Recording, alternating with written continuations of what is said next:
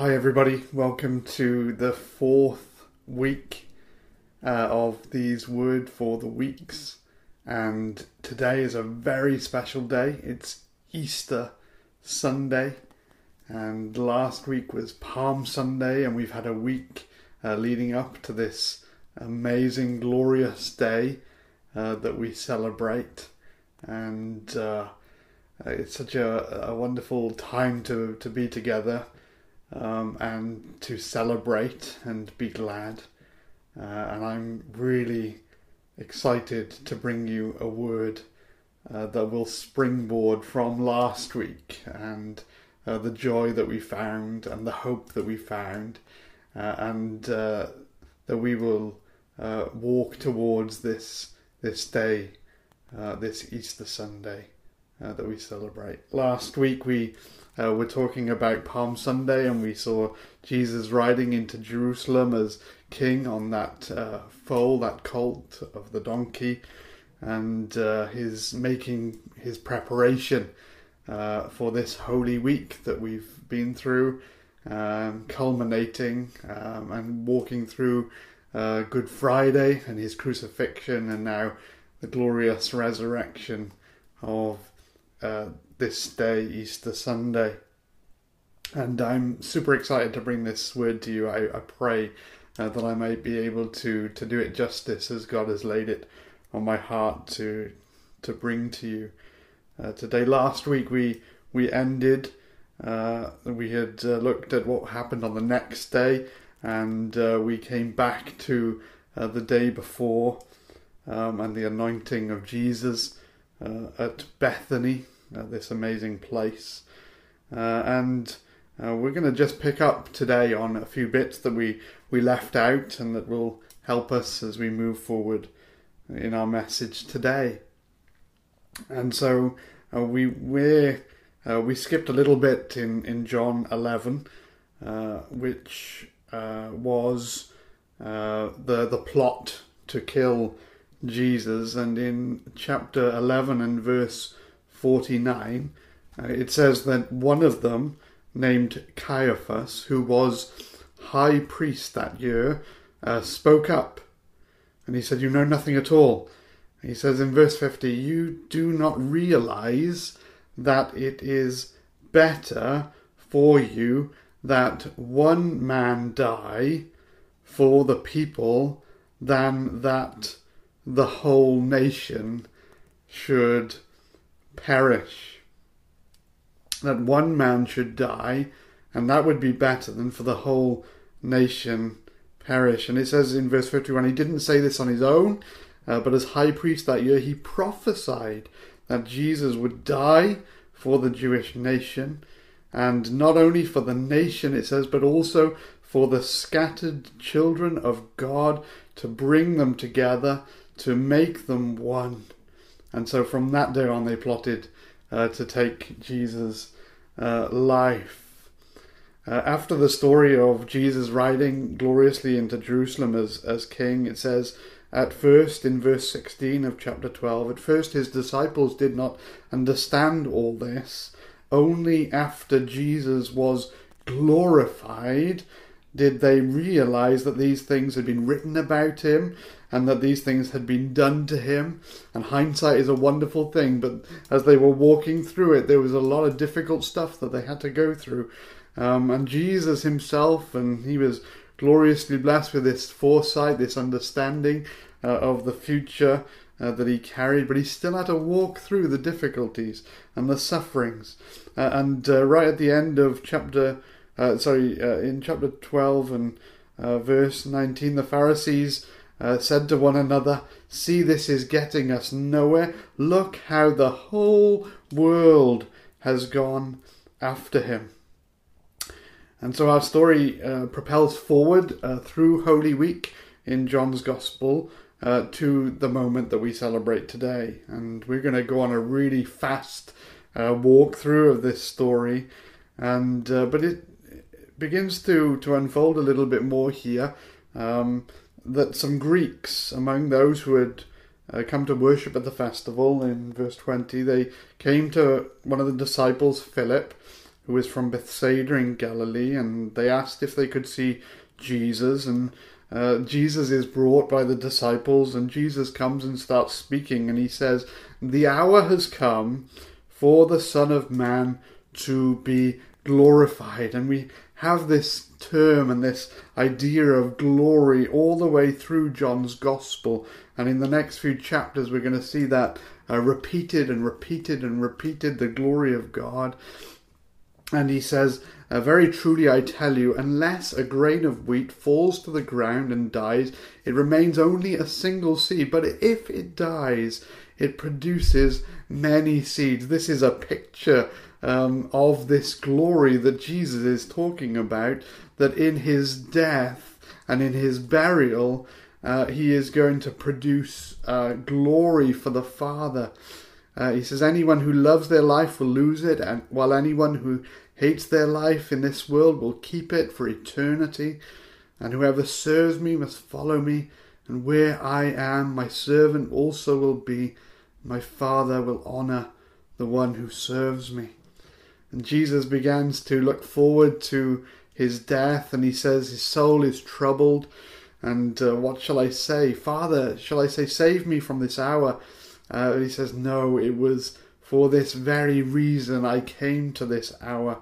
So therefore, Father, glorify your name. And then the voice comes from heaven, uh, reminding us of that first voice that came when Jesus was baptized, and he says, I've glorified my name, and I will glorify it again.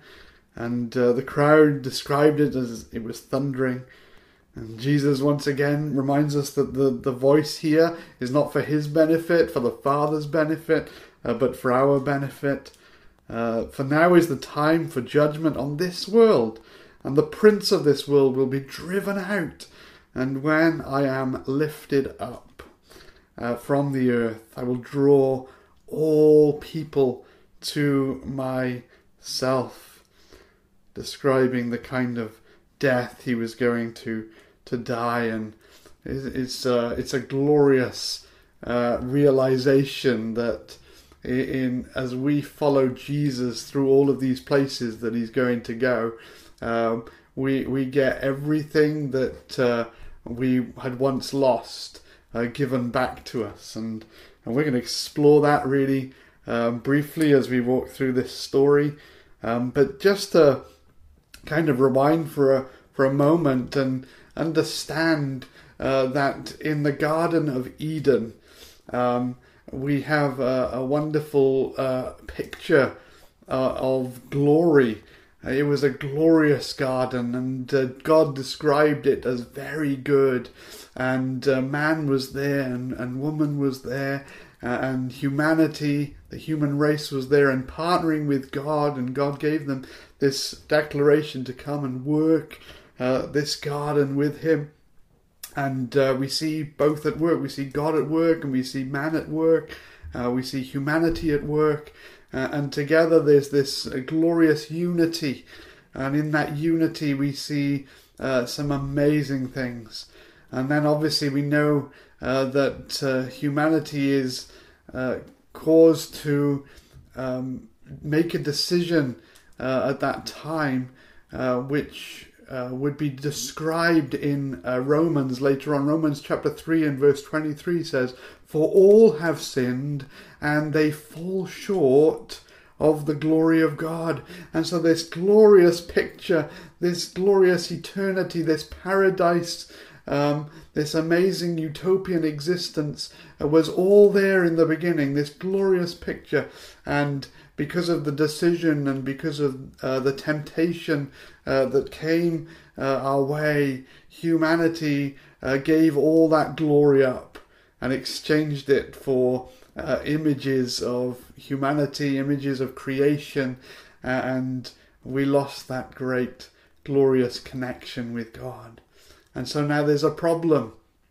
Uh, the problem is that now humans can't live forever because they've uh, chosen this way. Um, that which they have taken uh, has caused death to come.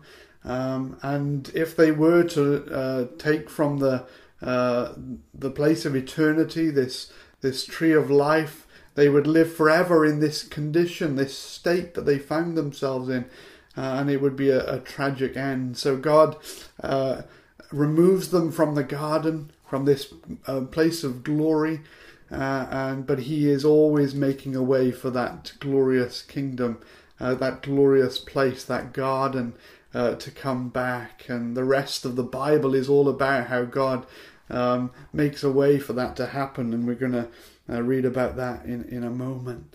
Uh, and so, when we were created as humans, we were created in the image of God, and that image was a glorious picture of God. It was part of His glory, uh, it was part of uh, His triumph, it was part of uh, everything that He had accomplished.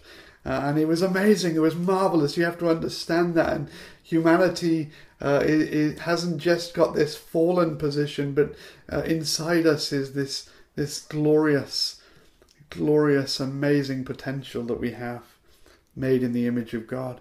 And right at the beginning of of John's Gospel, uh, chapter uh, one, it, it, gives us a picture of of Jesus who arrives on this scene and is about to walk through these stages that we're going to look at.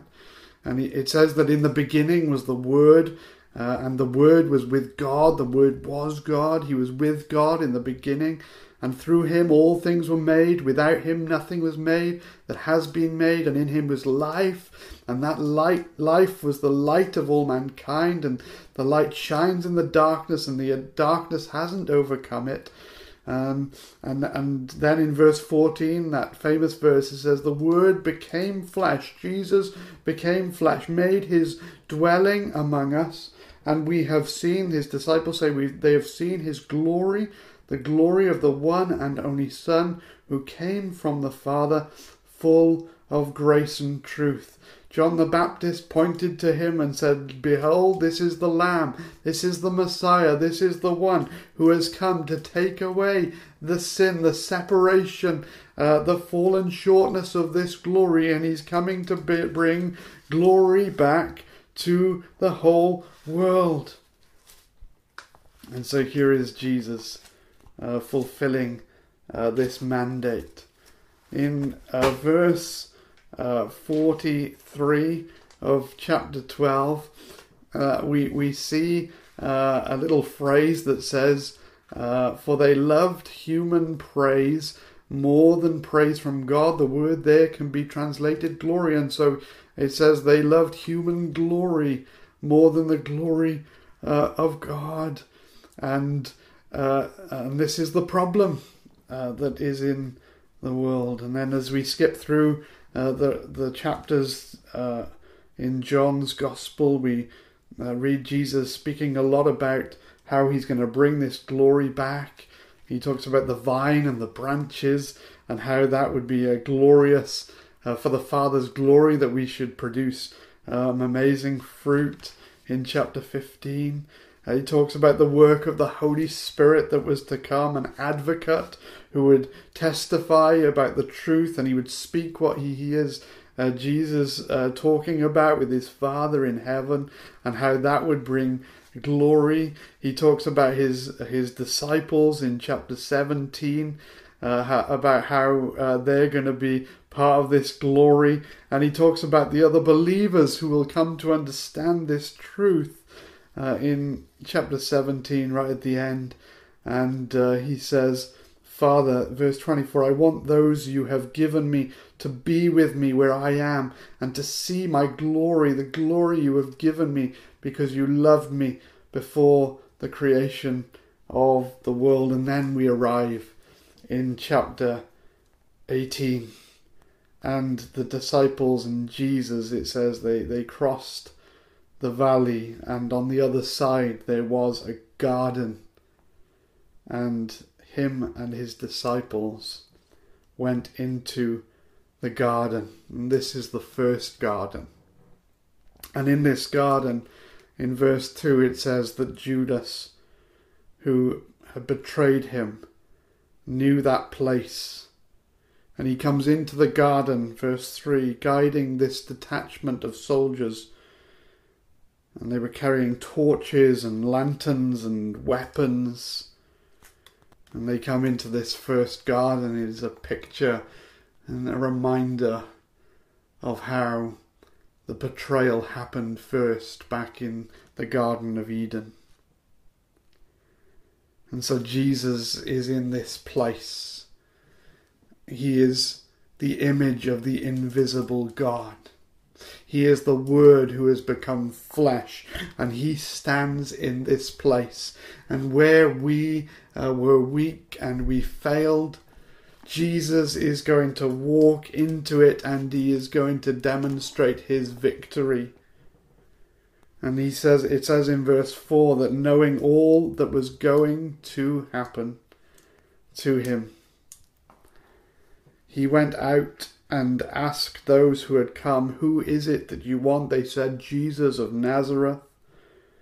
And he says, I am he. It's a picture of God when God comes and, and says to Moses, Tell the people uh, he asks God, Who should I say is coming? And he says, The I am has come. And Jesus, as God, demonstrates and speaks these words, I am here. And in this moment, those who were standing there, when Jesus said, I am he, they drew back and they fell to the ground. They fell to the ground because he is the one to be served. Uh, he is the one to be honored. He is the glorious uh, bringer of amazing news. He is the Lord of all, and every knee must bow. Again, they he asked them, Who is it you want? They said, Jesus of Nazareth. Jesus answered, I told you, I am he. Looking for me, then let these men go. And this happened so that the words he had spoken would be fulfilled. I have not lost one of those you gave me. Hallelujah. You know, uh, we're going to see uh, right at the end of this uh, story that Jesus says something really simple to all the people he met, and he says it to us. He says, Follow me. If we follow Jesus, uh, every he will not lose a single one. The glory will come. We see um, Peter uh, drawing his sword, cutting off uh, the the ear of the servant called Malchus. And Peter is commanded by Jesus to put the sword away. He says, Shall I not drink the cup the Father has given me? I need to drink this cup. And later on, on that cross, he would drink the cup. And so that's the first place. That's the the first garden and Jesus walks through it. And as he walks through it, he undoes everything that has been done before. Uh, the betrayal, uh, Jesus um, willingly allows to happen to him, and he's taking everything on. Everything that any human has ever done, any decision that we've ever made, he's he's he's undoing it as he walks through these places. And so that was the garden of Gethsemane. And then we come to the next part, which is found in chapter 19 and in verse uh, 11. Jesus is talking to Pilate, and Jesus answered, You would have no power over me if it were not given to you from above.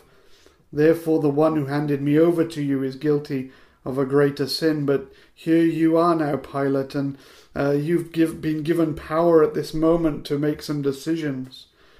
And from then on, it says Pilate tried to set Jesus free, but the Jewish leaders they kept shouting, "If you let this man go, you are no friend of Caesar."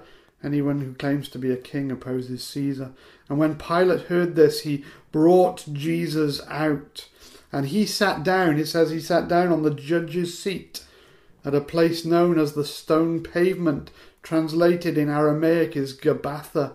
Um, and, and we're going through a, a, number of G's in this story. We've been to the first one, the Garden of Gethsemane, and now we come to this place called Gabbatha, uh, or the stone pavement, the place where uh, Pilate has his judge's seat and he sits down in, in judgment. And we know that there was uh, a moment where God had to make some, some judgments, and there'll be a judgment to come in the future.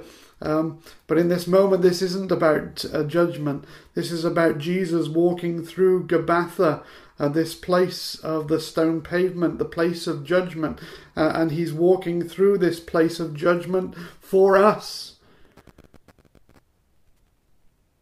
Willingly allowing um, Pilate to, to make this decision, but he's handed the power temporarily uh, by God the Father. And so God the Father and God the Son and God the Holy Spirit are walking through this together uh, for us. For God so loved the world that he gave his only Son, that whoever should believe in him might not perish but have everlasting life and be part of this glorious kingdom. And so he comes to Gabbatha. Uh, interestingly, this stone pavement has the idea of a mosaic floor uh, and maybe there's some of the, the glorious picture of the Roman kingdom uh, here in this place, perhaps, as we allow our imagination to run wild. But Jesus walks through on this pavement on his way uh, somewhere else. And so he's undoing, remember, every step, he's undoing all that has gone before in order that he might rewrite history. It was the day of preparation of the Passover, and it was about noon.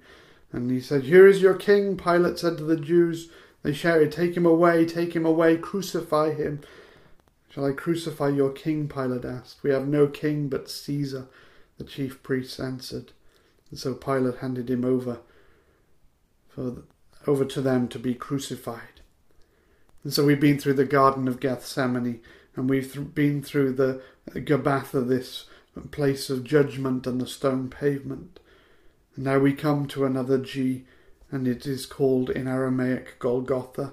And it says the soldiers took charge of Jesus, and he carried his own cross. He went out to the place of the skull, which in Aramaic is called Golgotha, and there they crucified him. With him, two others, one on each side with Jesus in the middle. And here is Jesus right in the middle of everything. God right in the middle. And as he walks through the garden, the first garden, the garden of betrayal, and he walks through that, and he overcomes that and he willingly submits to that and he walks through the second which is Gabbatha and this is the place of judgment and he walks through the place of judgment and he keeps walking and he comes to the place of the skull the place of death. He comes to Golgotha and he walks there willingly carrying his cross. The king of the Jews the one who Caiaphas had prophesied uh, almost unknowingly that one man should die for everyone else. Remember, Jesus, the image of the invisible God, as we lost our image, as we lost part of the image of who we were in that garden when we made those decisions, Jesus is walking through each step with us for us um, in order that we might walk through it with him to restore all things. So he goes through Gethsemane, he goes through Gabbatha, he goes through Golgotha. He dies. And when he says it is finished in verse 30, uh, having received the drink, remember that drink which he had said, I need to, to drink this cup that my Father has given me. And as he speaks these words, it is finished. He says, with that he bowed his head and gave up his spirit, but it wasn't uh, a giving up. It wasn't a, um, a place of defeat. It was a place of victory. It was just the beginning of the glory to come. And they come, they take his body and and they bury him. And in verse 40, it says, Taking Jesus' body, the two of them wrapped it with the spices in strips of linen. It was uh, Joseph of Arimathea and, and Nicodemus, and in accordance with Jewish burial customs. And at the place where Jesus was crucified, there was a garden. And in that garden was a new tomb in which no one had ever been laid before, because this was a new story. This was the new writing of this text. It was a, a glorious new covenant in the blood of Jesus. Uh, and uh, we had the first garden, the Garden of Gethsemane, and now we come to this second garden, and this is a glorious garden, for in this place Jesus is about to be planted, and as he lays down his life and he he's planted like that wheat that he talked about before, as one uh, grain falls to the ground, uh, it produces many more seeds. It was the Jewish day of preparation since the tomb was nearby, that's where they laid Jesus. And early on the first day of the week, while it was still dark, Mary Magdalene went to that place. And the stone had been removed from the entrance. And we don't have time today uh, to talk too much more, in much more detail, but the two disciples came running, and you know, in Jewish uh, culture and history, and throughout this book, we read that if two people are running, then it is good news, and this was incredibly good news today that the tomb was empty. Mary Magdalene, uh, she's she comes and she's crying outside the tomb and uh, in this incredible garden, and uh, somebody she thinks who is the gardener comes uh, and it's not the gardener, but he is the gardener at the same time, uh, and it's Jesus, and he's there, and he's alive, and he's walked through every step that we should have, that we have walked through, and he undoes every step and every wrong decision and everything that we've ever done, and he brings new life, and he establishes this this second garden where everything begins again. And verse 31 it says these things are written that you may believe that Jesus is the Messiah the son of God and that believing these things you may have life in his name because one at one point we chose death but now Jesus has walked through it for us and has undone it all so that we might have life. And that's what this day is all about. And we just get a, a little sense of, of the glory of all this in, in chapter 21 as Jesus begins to uh, to appear many times to his disciples, uh, alive again, having died, and now he's alive.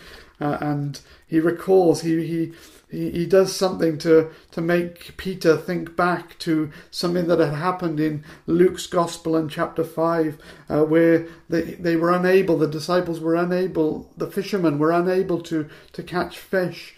Um, and, and Jesus comes and directs them, and, and suddenly they, they catch a whole load of fish. And it, it reminds uh, Peter, who has.